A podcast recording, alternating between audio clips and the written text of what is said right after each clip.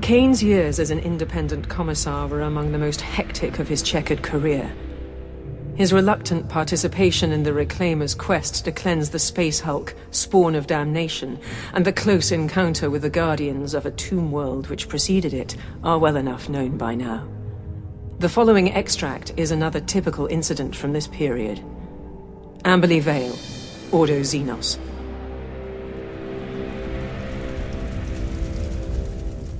I've often thought wars are what you make of them, and the Archipelago campaign was shaping up very nicely.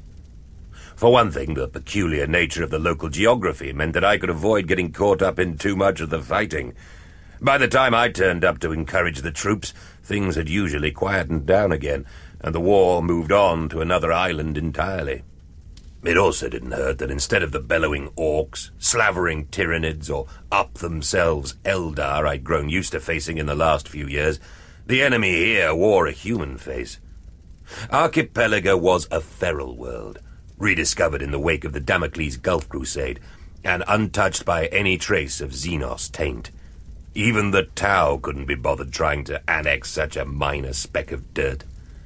Despite the efforts being made to civilize the place, a few malcontents remained intent on making trouble, but since they still thought crossbows and gunpowder were cutting edge, and the guard garrison had las guns and air support, the complete pacification of the planet could only be a matter of time.